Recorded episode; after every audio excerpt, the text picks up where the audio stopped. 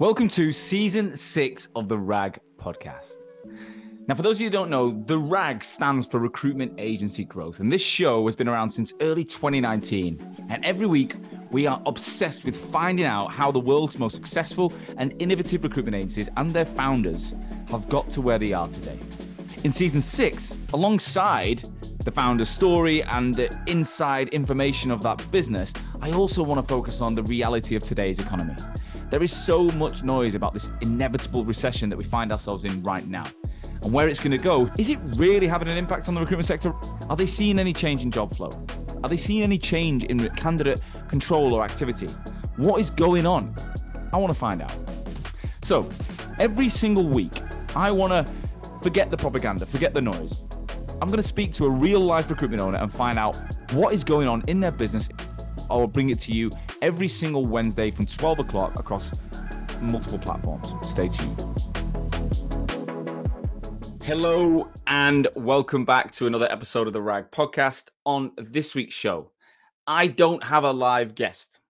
I have been away, and unfortunately, a few of the guests have had have let me down and not been able to make it. So I've put myself in a bit of a pickle this week without a brand new live guest. So we've done this a few times before. We're doing it again. I'm bringing back one of the most listened to most interesting episodes I've ever recorded, and that's with James Caan, CBE.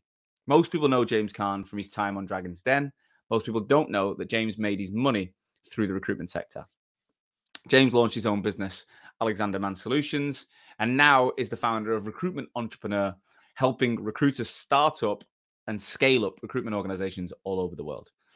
James is a celebrity, if you like, and in this episode, I recorded at the beginning of 2021, right in the heart of the third lockdown or whatever it was. Um, we got right into James's history, James's story, and James's advice for anyone else growing, starting, launching, becoming a successful recruitment owner. A really humble guy, actually, really honest, really genuine. And um, I love this episode. So I hope you get value today. Without further ado, James, welcome to the RAG podcast. Welcome. Good evening, good afternoon, and good morning, depending on where you are in the world. That's it. Well, we are live on LinkedIn, and hopefully, we've got people from all sorts of regions, and uh, we'll definitely be having people listen back on the podcast. Also, James, um, thank you. Thanks for taking the time out. You're obviously a very busy guy, and um, you know there's a lot going on at the moment in the in the world. Never mind in, in your situation. So thanks for taking the time out. My um, my look. I mean, it, it might be a ridiculous question for you, but I always ask my guests please could you give us an overarching introduction to who you are and what you do right now? Um, so, James Caan started my career in the recruitment industry, um, launching a company called Alexander Mann. And that successfully followed a stint on the BBC show Dragons' Den, mm-hmm. uh, which was an incredible journey in my life and, and a real amazing experience.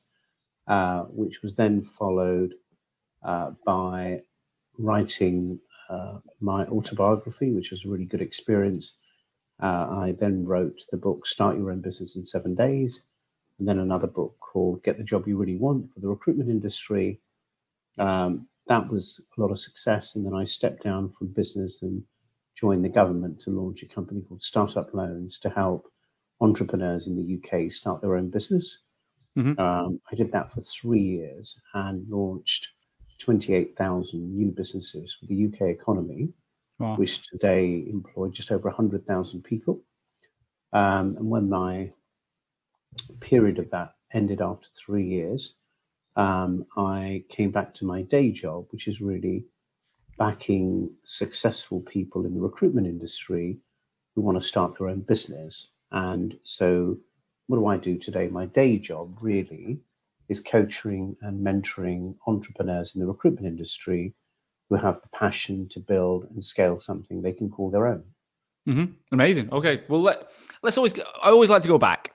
I like to go back to the start. So 1985, according to your LinkedIn profile, is the year that Alexander Mann was started. So I was, I was in the womb at that point. I was born in 1986. So depending on the month you started, I, you know, potentially wasn't even even a an organism. But how did you get into the sector? So you know, like I said, not many people. Whenever I talk to people about you, especially the guys outside of recruitment, right? Everyone in recruitment seems to know. But when I talk to my family and friends, you know, I'm interviewing James Caan, people are like, why? Like, they got no idea that recruitment is how you made your money. So, how did you get into the sector?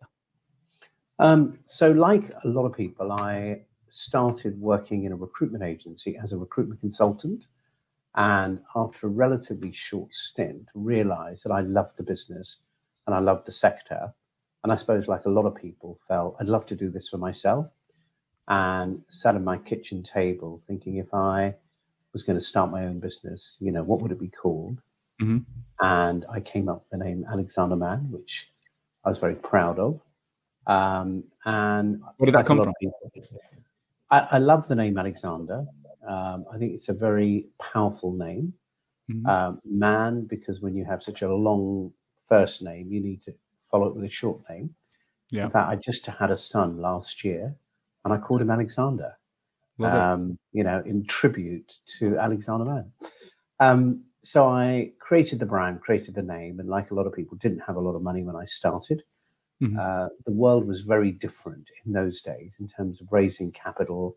There was no venture capital. There was no crowdfunding. Banks typically weren't interested in lending money um, to a startup, especially when you've got no assets.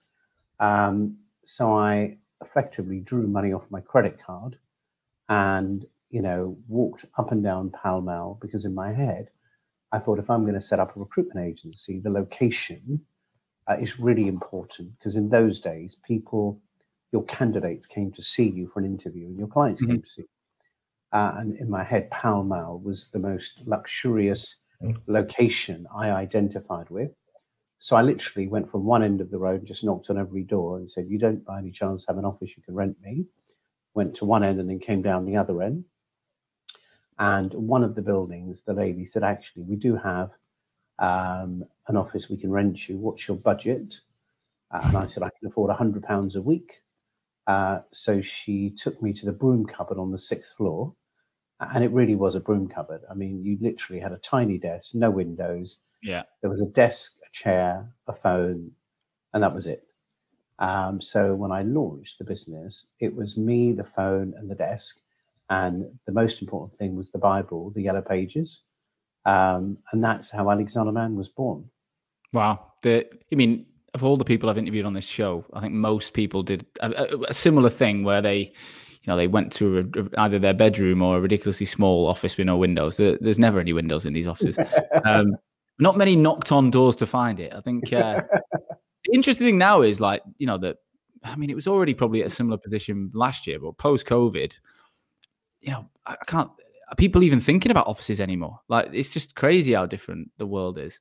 Um, so, how did how did that business grow, James? It started off with just you in that office. Can you give us like an overarching, you know, how was the first five years, if you like, of, of the initial days? Because most of the people listening to this show are in the early days of growth, right? They're couple of years in. So what what was your initial journey like as a as a founder?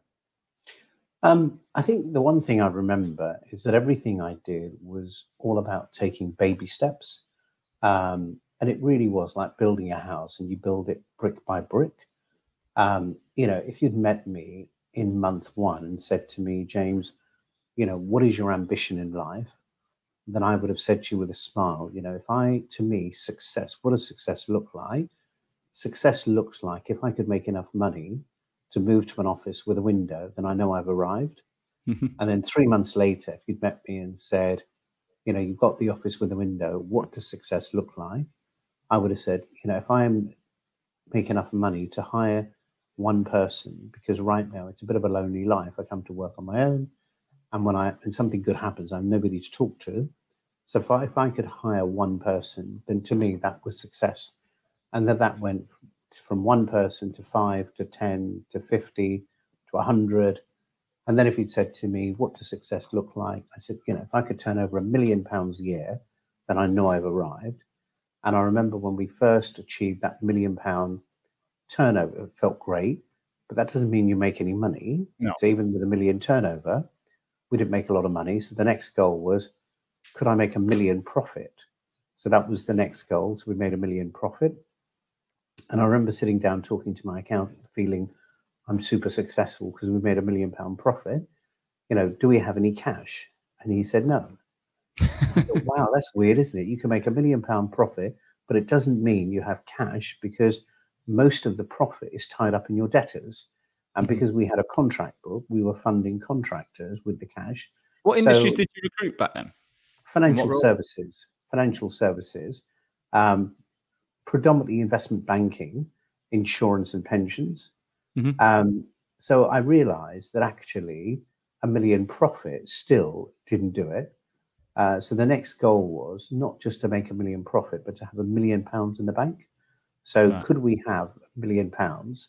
So you know, at each step of the journey, you know, it was an office with a window to hire one person, to hire ten, to hire twenty, etc. So I never, I never thought that you know I'm going to build the biggest recruitment company in the world. I never thought the company would become, you know, the size or the scale because the truth of the matter is you don't really know. So the one thing No. I believe in is you set yourself goals and objectives that you can touch and feel and believe in because they become achievable. So each step that I set was something I could identify with and I knew I could achieve. You know, so having turned over a million, I thought, right, you know, I now need to scale it to make a million profit. Now I need to scale this to have cash. And then, you know, I need to build a management team. So the business is not just about me. I've got to grow something. And then it's your first, you know, international office, then the second, then the third. So all the way, and it took me 17 years uh, from coming up with the idea to successfully selling the company to a Boston-based private equity firm. Were you were you surrounded by entrepreneurs originally when you like did you have people to lean on? Did you have mentors, people like you are to your portfolio now? Did you surround yourself with certain people that had already been through the, the sort of trodden the path to growth while you were doing this? No. So as I was kind of growing up in the life of an entrepreneur, uh, my mentor was my dad. So my dad Right. ran his own business, and he was the person that I would always go to because he was the one person I always knew would tell me what I didn't want to hear. Um, you know, and if I had got it wrong, he would not hesitate to tell me. Um, and I think sometimes you can surround yourself with people, but you know, in sometimes people tell you what you want to hear. Yeah. that's true. And I was very conscious that I needed to have somebody um, because I'd never done this before. This was all you remember you remember something he told you that put you put you on your back and thought, yeah, he's right here. Um, yeah, I mean, I think one of the things that I remember him sharing with me was the concept that in recruitment, you know, we do transactions, but transactions don't build businesses, it's relationships. So he constantly reminded me was not to focus on the transaction, but to focus on the relationship. Because the deeper the relationship with your client, the longer term business you have with them. And sometimes as salespeople, we become very transaction orientated. And therefore, he was very conscious that if you're going to build an, a business of scale, you need long term revenue, you need predictable revenue, you need repeatable revenue. And that has more value than the transaction alone. And it was almost constantly reminded me of not just be obsessed with today, but what is your relationship with that client? What are you going to do with them tomorrow? Because sometimes I'd get really excited because I'd place somebody and it was a transaction, but he'd always remind me, you know, what is the relationship like with the client? What are you doing to build the relationship? And, you know, the kind of philosophy of business was very much around not kind of vertical growth, but horizontal growth. So, you know, become a trusted supplier to that client. You don't just have to place the discipline that you're dealing with, but why can't you place HR? Why can't you place sales and marketing? If you have the relationship and they trust you, you want to provide a service across the board to that client. So I think Is that that- how Alexander, is that how Alexander Mann grew then? Was it a, Yeah. about getting clients and thinking horizontally about every different business unit you've got? We will then have a team that can cater for you. Yeah. which is kind of what it does today. Yeah. Yeah, makes sense. And was there anything you particularly did, you think, when it came to relationship building that you don't think others did that made you stand out? Um, I think you know, just as soon as we place somebody, um, I think the natural instinct is you then go to the next one okay, so I've done that, pick up the phone, find the next client. But it was very much a case of staying in touch with the candidate, you know, after one month, three months, six months, nine months, and retain a long term relationship with him because through him created and opened many doors. You know, so every transaction to me led to a relationship. And he then opened another door for me within that client. You know, he referred me to somebody that he knew. And the thing that I suppose we were very good at was understanding that the value of a recommendation sometimes is worth more than the transaction itself. Mm-hmm. So if somebody's prepared to refer or recommend me, you know, in the organization to another department head, to another manager, to another function, you know, the value of that actually could be worth more than the transaction itself. So it's constantly being obsessed with developing contacts and relationships and getting recommendations. It's it's funny because I know when I say I'm speaking to people like you, you know, people are expecting some secret sauce, some some something you're going to know that others don't, and it is just really simple stuff done well, isn't it? It's just execute the basics really, really well. That's what every successful recruitment owner I've met has only ever said. That you just get it, get the basics right. Um, in terms of interesting, uh, I mean, let me just pick up on that. So I remember when we the business was doing really well, and we used to run events all over the country. And I remember at the time there was an individual in an executive search headhunter, which back in um, I think it was the late 80s, early 90s, you know, he was billing at the time just over a million pounds a year, mm-hmm. which, you know, we're bearing in mind salaries were a lot lower. That was a big, yeah, big number. And we invited him to address an audience where he gave a speech. And exactly what you said, I sat there thinking, you know, he's going to share these pearls of wisdom about his, you know, how does he bill? You know, when the average person in those days might have been billing 80,000 a year or 100, he was billing 10 times that number. And I, you know, sat with bated breath, hanging on to his every word. And, you know, his key message was pick up the phone. you know, thinking, you know, really, I, I was expecting this, you know, this kind of massive words of wisdom. But he just said, you know, I've been doing this a long time. If I have to reflect back on my career and say, what do I do well? He said, I remember every single day I've got to pick up the phone because it doesn't matter how good you are, how successful you are, you've got to pick up the phone and you've got to find new opportunities, develop relationships. And he said, What is it we don't do enough of today? We don't pick up the phone. Mm-hmm. I was like, you know, the most basic. But the truth of the matter is, 30 years later, if I walk into a conventional recruitment agency today, you know, what are they not doing? Sometimes I walk into agencies now and you think you're walking into a library. I wanted to quickly interrupt this episode to update you on what it is I actually do all day, apart from the RAG podcast, of course. Now, most of you know from the episodes that I am the founder of Hoxo, right? What you probably don't know is that we're currently working with over 250 recruitment agencies and over 4,000 of their recruiters around the world in every continent and helping these businesses brand themselves and the people in the company better. Now, we have built a creative team over the last six years that helps manage the creation of new agency brands. Obviously, the, a lot of the listeners in the RAG are starting their businesses uh, for the first time. But more often than not, we rebrand tired companies so many businesses we work with are smashing it when it comes to revenue and performance, but their website and their online story was built back when they started for like 500 quid and it just does not represent who they are today. So we believe getting that right becomes your building a brand becomes your anchor.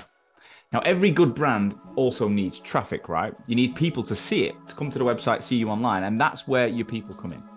So, we work to either manage the personal brands of your team, or we can teach you how to build the brand yourselves. All of it is designed to give you consistency on LinkedIn that helps you stand out from the competition, show your personality, show and add value, and ultimately make more money. Now, I personally speak to potential new customers along with my business partner, Amma. So I would love to spend some time with you, my RAG listeners that I potentially don't even know yet. Any of you that are interested in building a brand that's fit for purpose in 2023 and beyond, come and speak to us. just click the link in the show notes, fill in the form, and we will be in touch with you within 48 hours to book a 30 minutes video call ASAP. Right, back to the show. And I think that sometimes gets misconstrued with the the message that I've got, which is, I mean, my business is all built around personal branding, marketing for recruitment businesses, and you know, I don't believe you you should change your activity on the phone. I just believe there's other techniques like LinkedIn, like investment in content that can support you. It can it can mean that your conversations are slightly further down the line rather than the introduction to, you know, hiring managers get in touch with with, with briefs or inbound candidates that have seen you for a number of months talking about things. And there's still the one ingredient I talk about with personal branding is consistency. It's about you've got to do it every day. Like it doesn't, you can't just do it. You can't do one great post a week and hope that you suddenly build a brand. And the best way to explain that to recruitment owners or recruiters in general is to relay that back to the phone. You know, how many calls do you need? You know, the more you make, the more calls you make, the more successful you are. And it is, it's always been that way, always will. Um, so one one thing about your journey, especially Alexander Mann, you talked about you're always looking at the next step. You were never too focused on the end game. You were just focused on the next logical hurdle along the along the line. One one area that seems to I, I, I think my portfolio of contacts teams to struggle with is getting past that sort of 30 to 50 man business where perhaps they they start to infiltrate that that leadership layer. They're no longer themselves responsible for for recruiting. But so many businesses don't get through that, Mark James. They don't push on. And what how did you get through that from 30 to 50 upwards um, into the hundreds uh, as a business owner? I think the key to that is having a strong management team. So I remember when I was at that stage of growth myself, and I was like everybody else. I'd get to 30, and then 30 would become 25. I'd get to 35, and it become 30, because the reason was always because we were very thinly spread as a management team. So I think if you're going to scale, you've got to have strength within your management team that shares that vision, that shares that future, that wants to be on that journey with you. So, you know, the more strength you've got of management, the more people that you have who can lead the business, who can absorb growth. So, you know, for the sake of argument, you know, if there's five of you and you can all run 20 people each, you're at 100 people. So for me, the, the kind of the light bulb moment was recognizing that I can't do this on my own. It can't be hmm. the James Caan show because that really is only a 30 man business.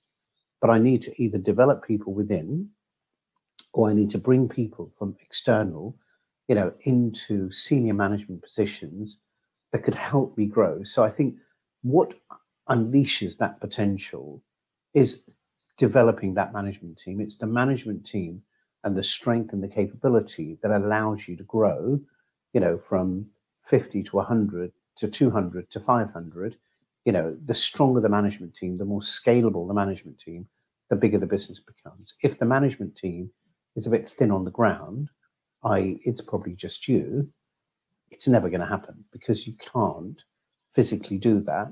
You don't, there's not just not enough hours in the day and recruitment, we don't make widgets, we don't make cars. It's a pure people based business. And therefore, it's people that you need to accelerate the growth. Why do you think so many don't want to let go? Why do they hold on to that baby and, and they don't get to that point where they, they, they allow others to take over so many key areas of their company? Because I think by nature, the DNA of people in our industry, we're control freaks you know we love to control we love to you know make every single decision. And because we start off very small there's always that fear of this is my baby. Mm-hmm. um, so i think it's probably you know not having the confidence um, of having to let go.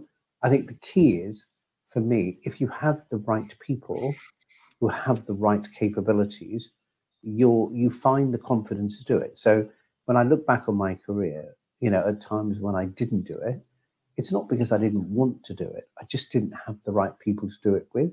So the key for me was ensuring that I was constantly recruiting quality talent around me who could take on that responsibility.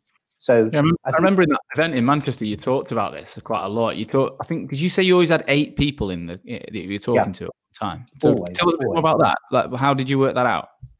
So I think the key, it, we go back to a comment I made. You know, recruitment is about people, and growing a recruitment bu- business is about attracting people. And one of the businesses that I founded, a business called Humana International, uh, we had 147 offices in 30 countries. So for 10 years of my life, I literally spent on a plane traveling the world. And we had offices from Brazil to Argentina to Malaysia, Singapore, Germany, France, all over the world. And every country I visited and every office I visited, you know, the key management would always say the same thing to me. You know, I'd say, What is the biggest challenge you're facing? They'd always say, We can't attract good people. So whether you're in Singapore or Malaysia or Hong Kong, it was the same everywhere. Attracting good people is why we exist as a business. If it was easy to find good people, there would be no recruitment agencies. True. And therefore, understandably, finding good people for us is the same. But I always used to find it weird that we seem to be really good at finding good people for other businesses, but we can't find good people for ourselves. And I realized that for me, it was never a big issue because, unlike other businesses or other competitors, I don't recruit what I call event led, which mm-hmm. means I don't recruit after Christmas. I don't recruit at Easter. I don't recruit at the beginning of the financial year. I don't recruit after the summer. You know, I'm recruiting 52 weeks of the year. So every single week, there is part of my week that is allocated to mapping the market and identifying potential people for my business. And I set that up 30 years ago. And to this day, because it's a habit now, I do it religiously. You know, I will have on average eight people that I'm talking to every month of the year. Because what that tells me is when I need somebody, I don't recruit the best of a bad bunch. I recruit, you know, from a select group of people that I've been nurturing, in some cases for three months, six months, nine months. We hired somebody last year, and I've been talking to this guy for two and a half years. And I reached out to him uh, on LinkedIn. We had a conversation. Uh, I met him for coffee, and we've just stayed in touch. And every now and then, he sends me a WhatsApp. We have a chat. We have a catch up. And because I didn't have anything specific, I never pitched him. But the minute the opportunity arose, I called somebody that actually already had a good dialogue with me and said, you know, John, I'm reaching out because I've got something I want to share with you. This is what we're doing. This is the vision. This is the opportunity. Love to talk to you about it. And we'd already built this good rapport. And it was a very easy conversation. Mhm. Introduced him to the management team.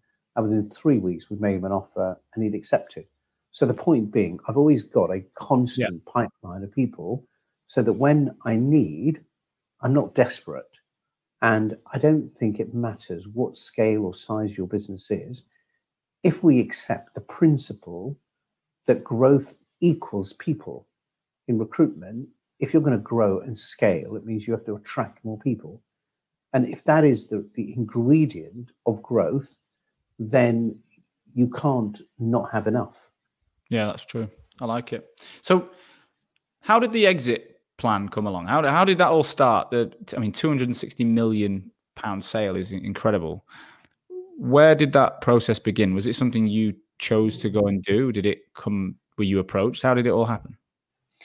Um, I think, like a lot of owners, you start realizing that actually, if you can build these businesses really successfully, I mean, they actually are worth a lot of money. You know, Mhm. that there are um, private equity trade buys that really value a brand and value the business that you've got.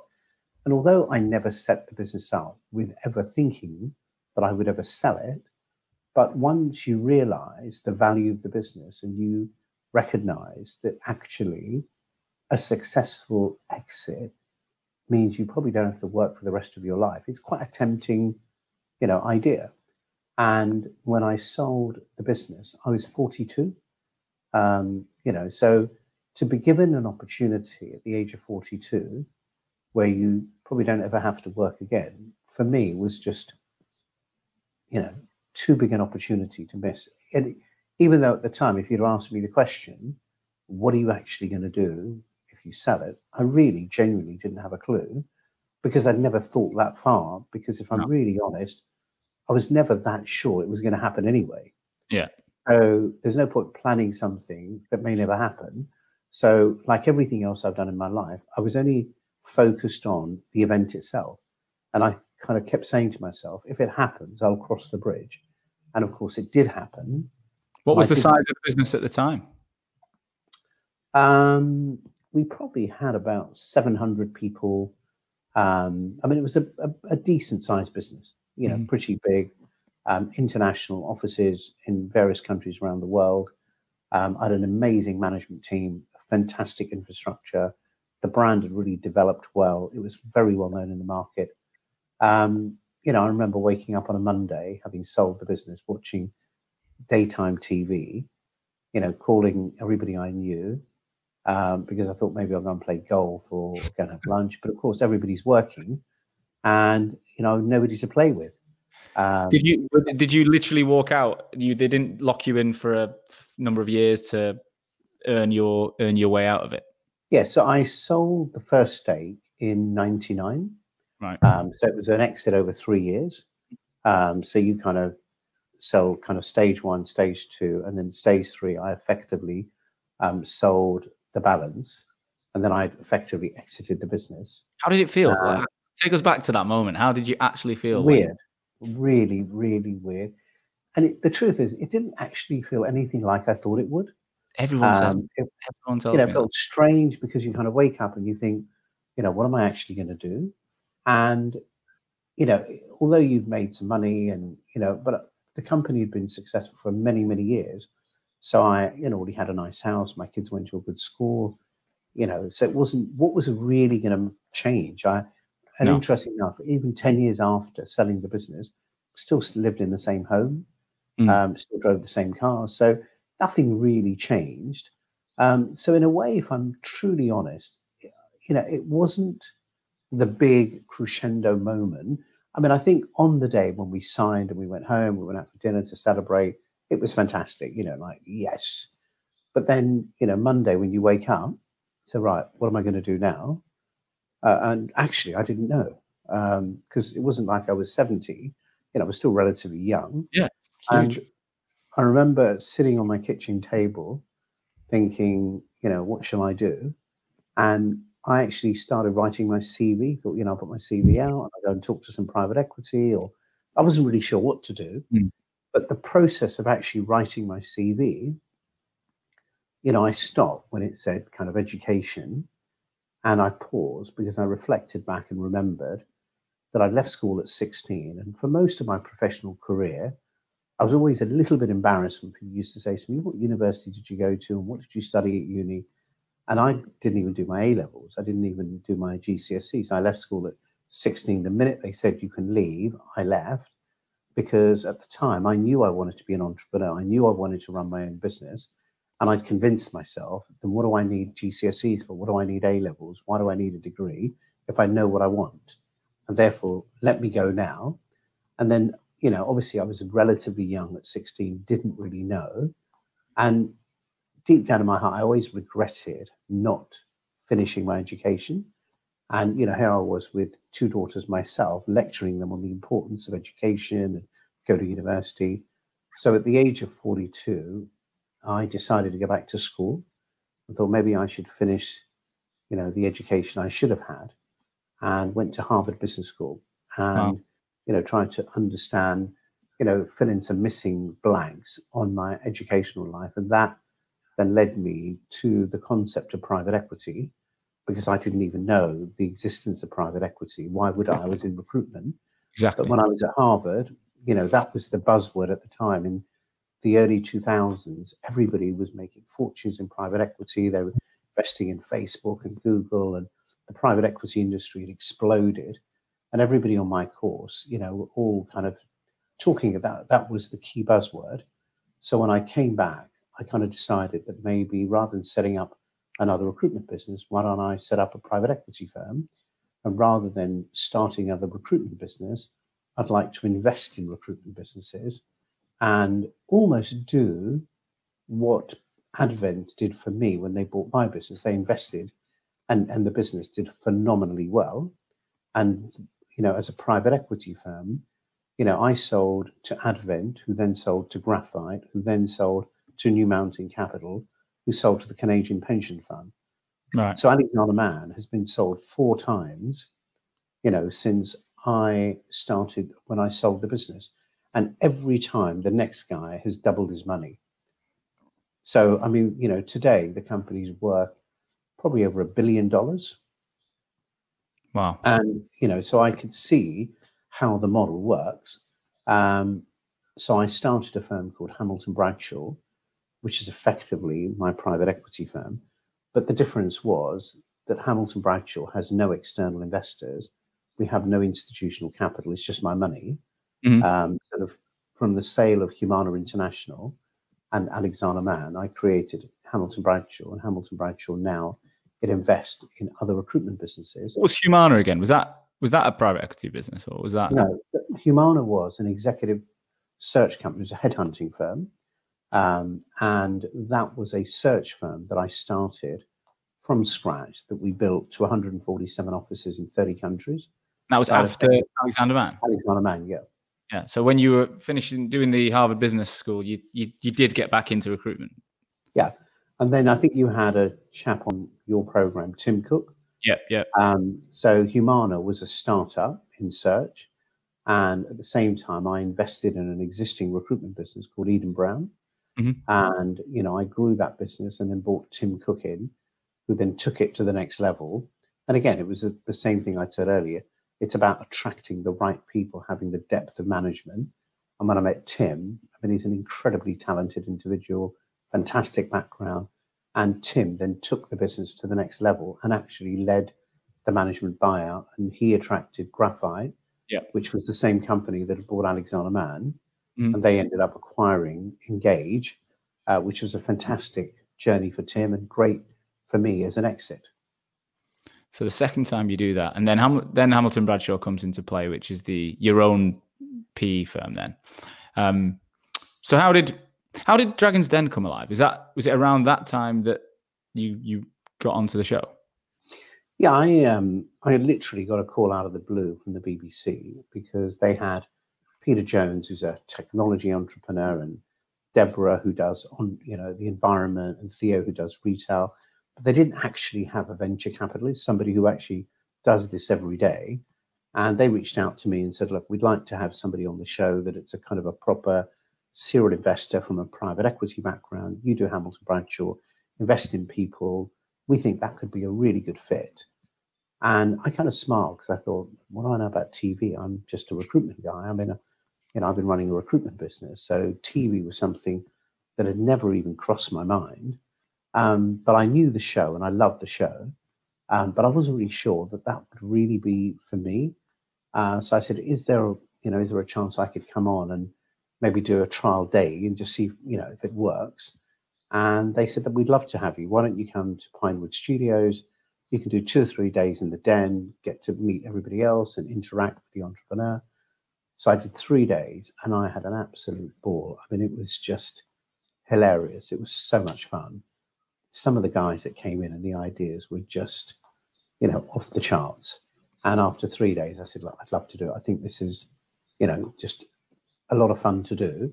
Um, so I did my first series uh, and then I stayed for four years. I did four series. I think I made about 50 episodes. How much Um, was that? Was it was it one of those things you did a few episodes in one day or once a week? How did you how did you no, no, no. You, you, so basically, you arrive at uh, Pinewood and you film the entire series in one go. Oh wow. So you literally film for, I think it's eight weeks straight. So you arrive at nine, you finish at six, and you're just in the den every day. And one thing you'll notice if you watch the show is for an entire series, everybody wears the same clothes. So when um, when I started my filming, I was really excited because I thought, what a great excuse to buy a new wardrobe. I thought I'm going to go and buy some super cool suits. And the wardrobe department called and said, no, no, no, you just need the one. I said, surely not. Surely I'm not going to wear one suit for like 13 episodes. And they, they said, exactly, that's what we do. I said, how does that work? And they said, basically, you just sit in the studio for eight weeks straight. You see lots of people, and we just edit. You know, so we might take an entrepreneur for week seven, week one, week three Yeah. to create one episode, but we can't have one episode with you having four different outfits. No. So if you if you if you don't wear the same, we can't edit the way we want. Um, so I thought, oh, I get it, understand it. So every year you kind of blocked out kind of eight weeks of filming. So you literally, I think you start in April, you finish at the end of May, and then you don't hear from them for about four months when they're editing the series, and then you get a call in September saying, you know, we're transmitting in whichever month, and, and the show appears um, on the BBC. And how did that change your life, being involved in that? Um, I mean, prior to Dragons' Den, you know, I was just like any other individual entrepreneur, you know, running a business, doing my thing. All of a sudden, you're on a national TV show, which in itself is a bit of an iconic show that everybody loves. And, you know, where you're in a shopping center, somebody will stop you. You're in a restaurant, somebody will ask you for a selfie. Uh, all of a sudden, you find that, you know, you might have got 50 emails a day, which become 500 emails a day and it does it, it literally does change your life you you you know and for somebody who'd never thought about it that never even considered it you know once the show went live i just found it strange you know walking into you know a restaurant or walking out and just people knowing who you were just seemed really strange Yeah, for sure. And it, like I say, it didn't. It did, I don't think it necessarily explained where you made your money. It just said like you know private equity tycoon James Caan. See, again, no one know. There's a disconnect between what you actually do daily and what you're doing on TV. People just know you. You know, you've got the money to to invest. What? How did that impact the business? Did it? Did you see that as a result of going on that show? Obviously, taking away the transactions you made in through the show and you invested in in in organizations did it did it clearly have an impact on your ability to attract those those investments through Hamilton Bradshaw? I mean, when I started on Dragons' Den, we had there was me, an analyst, and a PA. So it was just the three of us Mm. um, because nobody knew me in private equity. So, you know, setting up Hamilton Bradshaw was like a startup. I mean, we literally had to pick up the phone every single day, go out, find deals, build relationships because nobody knew you. And one of the biggest challenges we had was how do you find new deals? You know, in a business that nobody knows. And the only thing that I'd ever done in my career was recruitment. Um, so I didn't really bring a lot to the private equity world. So obviously, you can imagine doing Dragons' Den transformed that. So all of a sudden, it catapulted me into a position where people from all over the country who had deals thought, you know, actually, I think I'll call James because I think he might be interested in that. So you can imagine deal flow just skyrocketed. And Hamilton Bradshaw, which was literally in a serviced office with three people, we moved to offices in Mayfair, in Grosvenor Street, and we had we'd grown to a team of 47 people, which in private equity terms is a big business. Yeah, yeah. You know, it was very big.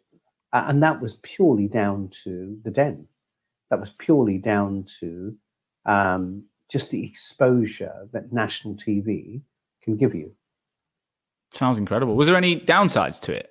Obviously, the volume of emails and probably having to learn how to let people down gracefully on, a, on, a, on an automated basis. But what was was there any negatives attached to being in the public eye? I mean- maybe being in newspapers or whatever. I mean, I think because it was never something that I'd ever thought of doing, it didn't, you know, like lots of people maybe study or plan to have a TV career and it's who they are and it's their background, etc. Because also it came to me at a, a later stage of life, um, you know, it, it can become quite intrusive. You know, you're out with your family or, you know, you're you're in a restaurant, you know, with your daughter, and people are constantly approaching you or, you know, can I have a selfie? Can I have an autograph, etc. you do find, and and you know, if you make a comment, you know, prior to the show, if I'd made a comment, it would make no difference. Mm. All of a sudden, now, if I share an opinion about something, um, you know, it's bound to make the papers the following day. So, you know, I think it is a different experience to what I'd been used to. Um, but you know, it was fun, and I enjoyed it, and I have no regrets. No, I thought. I mean, everyone, everyone loves it. I, I was reading. I think an art, I don't know if it was an image, an infographic the other day on LinkedIn about the brands that were were knocked back on Dragons' Den, and I think BrewDog was one that was was was told no on Dragon. I mean, and they've what an amazing brand they've created. It is it is insane to think some of the companies they, that you guys did invest in and some that you said no to. Um, so, But let me so just give you an example of that. So if you take that, um, people say that to me all the time. So if I, if I, if you imagine, Sean, if I introduce you to somebody and say, sit down, close your eyes, going to introduce you to a guy. There's somebody you've never met before with an idea that you know nothing about. Open your eyes. I'll give you 20 minutes to make a decision to part with 100 grand. Let me see how easy you think it would be to do that. So, Yeah. you know, when when you sit there, like most people, so you know, I'm in, I'm already an investor. So if somebody comes to me, I meet them, they've got an idea, they give me a business plan. You know, I meet them the second time, I get to know the person, I do a bit of research about the market, the sector. You talk to a few people you know, and you know, within a four to six week period, which is quite normal, you kind of decide this is this something I want to do. Now you take that and you put yourself in the den where you've got six cameras, five million people watching you, give you 20 minutes to make a decision on a sector you know nothing about. So Wow. I'm in recruitment. What do I know about brewing? Hmm. You know, I know nothing. What is the market, the sector? What are the margins? How does it work? You know, how, you know, what's the distribution? What's the cost of raw materials? I know nothing. So to be able to make that decision in 20 minutes is really hard. So I remember walking into the den thinking, oh, this is easy. I could do this. I do this every day. Well, of course, it's easy in a sector I've spent my life in. But but how many investments did I make in recruitment? None. So you you know you had Trunki or a you know a spicy sauce or a brewing company or whatever. So Yeah. it's really hard to make a decision. And remember, this is not the BBC's money, and it doesn't matter how successful you are. Hundred thousand pounds Hands up. it's a, you know it's a lot of money that you're blowing in 20 minutes for something that literally could go nowhere And did you did you have any successful or horror stories off the back of the show from things you did invest in? um, so i You can. invested in 14 i mean 14 investments um, the one that actually did well that i was quite surprised at because I, I took a lot of flack from the press on it i invested a lady called sammy french who inve- invented a, treadmill for dogs Right. Uh, she thought dogs were just getting too fat in England and we were a bit lazy in taking the dog for a walk. And, you know, why do humans have treadmills? Why can't dogs have one? And I just thought it was such a cool idea. I just thought it was super cool. So I invested a hundred thousand uh, in a treadmill for a dog. And that actually did better than I thought. Well, Um, the um, I also did another one called Chocbox, which was like an electrical device, uh, which was one of the most successful ones on the show. It did really, really well. You know, so like all these things, some you do that did better than you think, Yeah. and others just tanked. so would, would they become part of Hamilton Bradshaw's portfolio then if they if they were, sign- yeah. And Hamilton Bradshaw has, has got a mixed portfolio of different industries, and then your latest venture, recruitment entrepreneur, is is what it says on the tin. It's all about recruitment businesses, right? Yes, and now sort of I've done a complete U-turn after 30 years in the business. Now I don't, I tend not to invest in anything else Mhm. because you know I've learned from 30 years of experience now that to be successful, it makes a huge difference if you actually know the sector you're investing in. You know, so I've probably done 53 investments in my career now, and you can pretty much easily work out the ones that do well. It's the one that you understand better. So mm-hmm. if I'd have invested in BrewDog, what do I really bring to the table other than the capital? Nothing. No. But if I invest in a recruitment business, I bring so much experience and knowledge and know-how and war stories and things that I did well and things that failed. You can make a difference. But in a business where you have nothing to add, you can't really influence and make a difference. So typically now, if I make an investment, I tend to stick to what I know because all of the investments that I made in markets I knew nothing about, surprise, surprise, didn't do as well as I thought. Yeah, yeah. We we met. In, it was 2018 when I hosted that event with you guys in Manchester. At the time, lived in London. Now I live about five minutes walk from that that event in in Manchester City. Um, and as I said, I thought it was a fascinating conversation listening to your story that day. What I think at the time you were about 15 in the portfolio, potentially maybe a bit less. How has how has a recruitment entrepreneur grown over the last few years, and how tell us a bit more about that business? Um, so I think we've got about 24 businesses in the portfolio now. Um, and if I'm honest, it's done way better than I thought. Really? Um, we've attracted some amazing individuals. And I think the formula is a, a marriage made in heaven because effectively you have somebody who's in recruitment, you know, who has an ambition that he wants to have his own business but most importantly, he doesn't want a boutique. He wants to have a proper business of scale. He wants to build a brand and he wants to build something that's a market leader. And typically, the entrepreneur, what does he bring? He brings knowledge of recruitment, but he's never run a business before. He's never scaled a business before. He's probably mm-hmm. not been in that position where he's taken the ultimate decisions because he's worked for a corporate. So he comes to recruitment entrepreneur and we have all of the kind of entrepreneurial background, experience, and knowledge. He has the passion of the market and the sector. When you bring the two together, you can see it just it just works because he arrives and literally day one. You know, we have 20 offices around the country. He can pick any location he wants. We can set him up in an office. We have technology, we have back office, we have finance, we have, you know, kind of client acquisition, branding, marketing, website. So he literally has access to all of that, you know, which took me 17 years to create at Alexander Mann. Imagine if I could have started Alexander Mann, you know, within recruitment entrepreneur. Alexander Mann took me 17 years. You know, I could have done it in 10. Mm.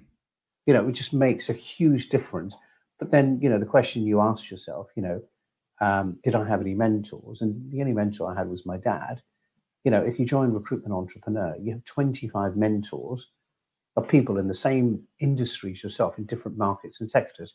You know, you've got 25 mentors of other entrepreneurs, you know, in the same situations yourself. Yeah. But it's your yeah. business. You run the business. You're the CEO. You make the decisions. You've got this infrastructure, this ecosystem that's been built around you to help scale it. And you know, we're not, we don't, we're not embarrassed. You know, we we've invested a huge amount millions of pounds in that, you know, and we make money too. You know, it's a win-win partnership. We take the investment risk, the entrepreneur comes along, we share in the equity, and together we build and scale the business with a view of you having a very comfortable lifestyle along the journey, uh, with a view that you're working with somebody who has successfully exited probably more businesses than anyone else in the recruitment industry in the UK. As a recruitment organisation, running payroll can be hard. Between pressure from worker volume and client demands, plus the compliance risks and time lost to manual process back office teams, it's all a struggle. To help, Vincere, our sponsor, have teamed up with FastTrack to offer a seamless integration for recruitment and staffing organisations, enabling better workflow between the front and back office. This new integration automates time and pay interpretation with a built in comprehensive rules engine that can interpret complex awards and agreements across Australia, New Zealand, and the UK. The results are startling. You can reduce admin in your organization by 85%. You can lower your per cost timesheet and get paid faster. So, revolutionize your back office processes with the Vincere and FastTrack integration. Learn more at vincere.io forward slash rag. Right, let's get back into the show. And what what are you looking for from what what makes an investable? I mean, I, I look at myself back in 2016. I was a you know seven hundred thousand pound biller. I was I was building a contract team. I I was going to start my own business. I didn't really know. I'd never been privy to those decision making conversations, like you said at, at, the top. There was about 50, I think there was 52 people in our business when I left, and I managed about 20 of them. Um, I, I, I couldn't talk to anyone because the only recruitment owners I knew were my bosses. So I was very, I was, I was quite stuck in in my mindset, and I was quite institutionalized as well. I only really knew what I knew from the brand I'd worked for. Um, I don't, I don't know if I would have been a good investment back then or not. I think I was probably, I don't know. Looking back, I, I, I, I didn't know whether I wanted to scale or wanted a boutique. I didn't. I was lost. I think. But what I'm trying to, I'm trying to put myself. I'm sure I'm someone that would have that conversation. But what, what's the ideal fit for you? What type of people make the best investments in your opinion? I mean, so I think it's important that if we're trying to create a business which is something of scale, then we look for somebody who's a leader. You know, can this person lead a business? Can he lead people? Is he inspirational or is he just a manager? You know, mm-hmm. is he just a biller? So if you're just a biller, you probably don't need us because as a biller in a boutique business, you can probably do it yourself. Mm-hmm. So, you know, if I met somebody and that's what my observation was, I'd be really open and honest and say, I think you've got a great idea, sounds really achievable, but you can do this yourself because what you really want is a lifestyle business, in which case you don't need a partner. It could be that if you really demonstrate to me that you're really looking to build a brand, something scalable of size, then I know that's way harder to do. It takes a lot longer. You need more capital, you need more investment, you need infrastructure, you need to build a brand, you need to create a market leader. That doesn't happen with your limited experience as a big biller. For that, mm. you need proper people around you who can help achieve that. You know, every entrepreneur I meet talks about having an exit, but you know, less than one percent of the businesses in the UK in recruitment will ever see an exit. You know, it's all theoretical because to create an exit, you it's not just about your billings or your profit or your turnover. It's about the infrastructure, your back office, your finance, your compliance, your governance, your branding, your management team, you know, the the share of the equity within the management team, you know, the business has to be of size, of scale. And when somebody's investing in that business, they're not just looking at what you've done. What they need to believe is where are you going? And how can you demonstrate that the business will continue to grow and build, you know, past yourself? So most people that I see today to create that is not easy. And I think for that you you need a partner, somebody who's been there, done it before, understands it, because I think 99% of entrepreneurs who set up in recruitment probably won't get to that position because it's super hard to achieve.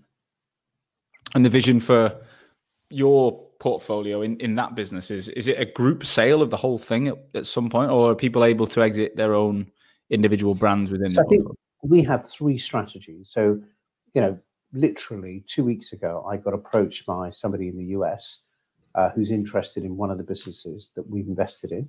Uh, happens to be complementary to the market they operate in.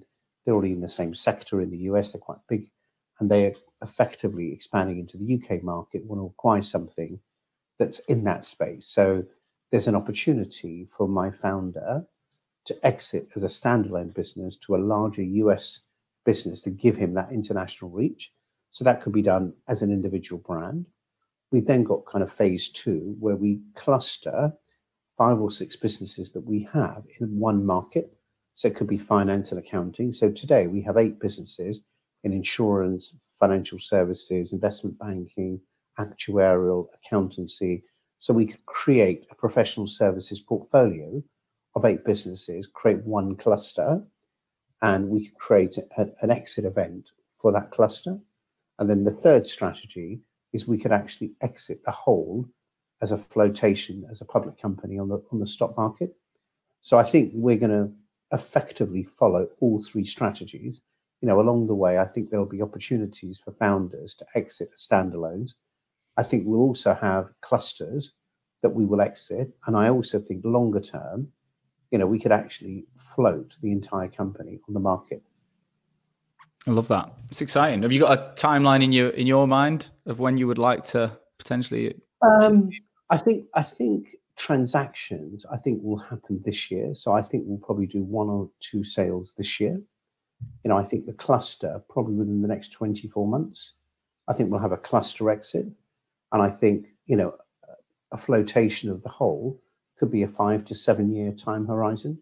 So what's important to me is we're not betting the farm on one strategy. It's kind of all or nothing. You know, we've got a journey, and along that journey, there are opportunities for realizations all the way through the process. You must love this stuff because you don't need to do it, right? You you, you told me at 42 years old you could have just sat on a beach for the rest of your life. What what is driving you every day, James? Like, why are you still putting yourself through this?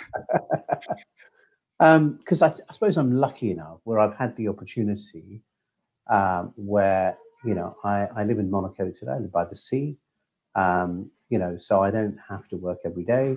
Um, I do, you know, I have a, a good kind of quality of life but I've, I recognize that you can't just sit on the beach every day. You can't play golf every day. Um, you need something that engages you, something which intellectually stimulates you, and you want to be interactive with other people. So, mm. you know, I don't clearly work as hard as I used to. You know, I was the kind of maverick entrepreneur, 18 hours a day, seven days a week. I don't do that anymore. But you're right. You know, I love the business. I love the recruitment industry. It's what I've done all my life. I'm super passionate about it. And, you know, to this day, it, you know, I get a kick every morning when I wake up and I'm meeting a new entrepreneur with a vision and idea to start a business and watching entrepreneurs grow, watching entrepreneurs evolve into successful businesses gives me a huge sense of satisfaction and motivation. I bet. In terms of the impact of COVID a year ago on your on your portfolio, how did that change then? Did you did you did you have to get closer? Did you have to did you find yourself in more conversations and stepping back into that leader? Because I mean, I had a very much small smaller business, but I felt like you know there was certain conversations I wasn't privy to, but I was in everything at that point. What was it like for you? But I think, in a way, I think we all had to grow up very quickly because we all found ourselves facing decisions we've never made before you know, we literally woke up in March, you know, to a global lockdown where, you know, the, the whole world economy had stopped. Now, when did we ever experience that before? So, and, and forget about people I've invested in. Even for me, it was, it was daunting. Like, what are we going to do? So, you know, for the last 12 months, I've definitely become much more hands on, much more involved with the business because we're having to make decisions we've never made before, you know, and challenges we've never faced before you know, whether or not we go back to the office, you know, to, to be able to run a business working from home for the last year has been incredibly challenging. So, you know, I think, I suppose, like any entrepreneur, when you have to step back in the saddle, you know, the life of an entrepreneur is not nine to five. You know, it is a 24 7 existence. I'm lucky that today I've got an exceptional team of people around me um, you know, some of these guys have been with me, you know, 10 years, 15 years, 20 years. Um, and I think it's because of the strength of the management team, I'm able to do what I can do because without them, the business would never function the way it does. Yeah. Yeah, makes sense.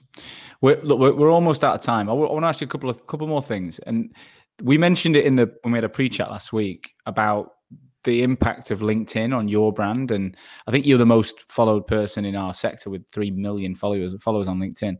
But this, I I went from being a recruiter in 2016 who did everything uh, in in coffee shops and beers and lunches to building a marketing agency. I've never even worked in marketing for our sector by putting my face out there on LinkedIn. I was producing video before most people. Some of them were awful, but we won't we won't show them today. Um, but you know, I truly have built my business on LinkedIn. I've put everything out there, good and bad, and sometimes it's it's not been easy, but you know it's it's paid off hugely. Um, what made you get involved so heavily in LinkedIn a few years ago, and and what impact has that had for you? Um, I got involved because I realised and accepted that LinkedIn is here to stay. Hmm. Um, mm. You know, it's become such a critical tool for our industry that if you don't embrace it, you know, you are going to miss out because today, whether we like it or not, you know, it plays a significant role in the sector. And for somebody who has been so wedded to the recruitment industry as I have, not embracing it was not an option. Um, the thing that I found quite daunting is just because you're well known doesn't mean you attract followers. Mhm. You know, I just assumed that because of who I was, it would be easy. Um, but it wasn't because the only reason you get followers if you produce good content. And if you don't produce good content, you get no traffic. And, you know, so, and generating content day in, day out, week in, week out, month in, month out is not easy No. because, you know, you do, your brain goes a bit dry because, you know, to, to, to, to constantly originate original content and it's just not easy. And along the journey, you know, I've hired lots and lots of different people, um, but fundamentally realize that it's your voice, it's your, you know, it's your brand, and, and it needs you, you know, to, to translate your your kind of ideas, etc. Um, so the first thing I'd say, it's really hard. It's way harder than I thought, and you know, to be that innovative and creative as consistently as you have to be is not easy. You can't just simply outsource it to a marketing agency. You have to be involved yourself because they are, you know, they're echoing your voice. And therefore you have to be part of that process. So I I kind of got on board on the basis that I thought if if this is going to be such a big part of a sector that I'm so committed to, I need to understand it and I need to embrace it and I need to develop a brand and a following. And again, like everything, when I first started, I didn't think, you know, I'd become the most followed person in the world on LinkedIn in recruitment. I thought, you know, could I get 10,000 followers? Could I get 20,000? Could I get 50,000? And I remember at the time, David Cameron, who was the prime minister, had 350,000. So he was my kind of benchmark. I thought if I could get close to Cameron, then I know I'm on the right track. And then by the time he stepped down, he was at 700,000 and I got to like a million. And then I was following Obama, and Obama had 1.6 million. Um, so I kind of targeted him. So I thought that's my next goal. And when he stepped down, he was at, think, 2.4 million, and I've got to 2.9 million. Um, so, you know, just like a lot of people, I kind of set myself goals and targets, etc. And I think I'm at 300 or 3.2 million now. So I think I'm ranked number seven in the world across every sector Wow. um, in terms of the most followed person. you still have the app on your phone, or would it just be annoying now? uh, it'd be very annoying. So, you know. I mean, I literally, you know, I was up yesterday on a Sunday, you know, spent 45 minutes because they just recently launched a new functionality, which is where you can do a poll. Mhm. And, you know, I did a poll last week where I was curious to see what people thought about um, going back to work and whether, you know, should the employer pick up the cost or, you know, should be your own cost. I was interested in people's views. And it was amazing. Over the weekend, half a million people viewed that post. Um, it was incredible. Just the you know the engagement. And I think the other thing that I've realised that social media is not about the number of followers you have; it's the quality of engagement. You know what you need is people to engage with you. So so actually, you build a following, a real following. And so the thing that I constantly do when I'm building that brand is measure that based on the engagement that I have with the people who follow me. That's what it's about. I mean, I, I personally created the our academy business last in the lockdown because we had only a marketing agency that was working with brands, and so many people were like, you know, I'm not going to pay for a marketing agency right now anyway. I need, but I need to be visible. So we created an eight a program at the time. It was 16 weeks. We've now whittled it down to eight weeks, where we coach recruitment owners who'd perhaps furloughed all their teams on how they could be more visible and start doing the things that I'd done. And and we had 165 agencies go through that between April and December, and now we've had over 3,000 actual recruiters do it. And I've got a process which I follow, which I think does churn out consistent, interesting, creative stuff, um, but it is based on documentation of what you're already doing. It's not like you know sitting there coming up with weird and wonderful ideas. It's about taking those conversations you have on the phone and and taking them to the to the to the platform, um, and and releasing little bits of your life as well. Um, so it's good to see you. You know you believe in this stuff. You're an advocate of it as well. Um, James, it's been a pleasure. I've really enjoyed it. I think in terms of some of the comments, uh, a lady called Julie West, who, who we've worked with, wrote, um, James, your love for the business shines through, which I thought was really nice. Um, wrote, uh, business growth is is led by relationships, which is which is true. Thomas Woodhams has asked a question to both of us, but I'll, I'll let you answer this. I think it's we've probably answered it already, but Thomas asked, "What makes a successful agency and why?" So I think it's a a simple but effective way to finish the show. Um, I think we're only as good as the people we have, and our agency is represented by the people we employ. And I think the success of our brand and our business is echoed with our people. So I go back to, to the point we made earlier. We're only as good as the people. And I think, you know, our aspirations and aims to attract the best that we can for the brand that we build is the key driver to success. Yeah, it's crazy, isn't it? It's, it's like you said before. If we put half the time into recruiting for ourselves as we do for others, we'd, we'd be pretty good. Well, time time is up because you've got other calls to make. But uh, James, thank you. Thanks so much for for joining us today. It's been a pleasure.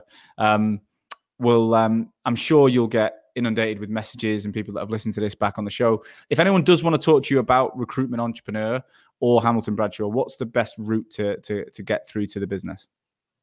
Um, so if you just simply go on to the recruitment entrepreneur website, um, or just reach out to me on LinkedIn, um, or just send me an email to jc at Hamilton Bradshaw, hbpe.com.